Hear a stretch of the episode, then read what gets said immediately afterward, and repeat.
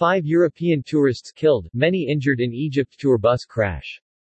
According to a spokesperson with the local governor's office, ten people were killed today in a bus crash in Aswan province in southern Egypt. Five Egyptians and five foreign visitors, four French and one Belgian tourists, died after a tourist bus was hit by a truck. Over a dozen of French and Belgian tourists had been injured in the accident.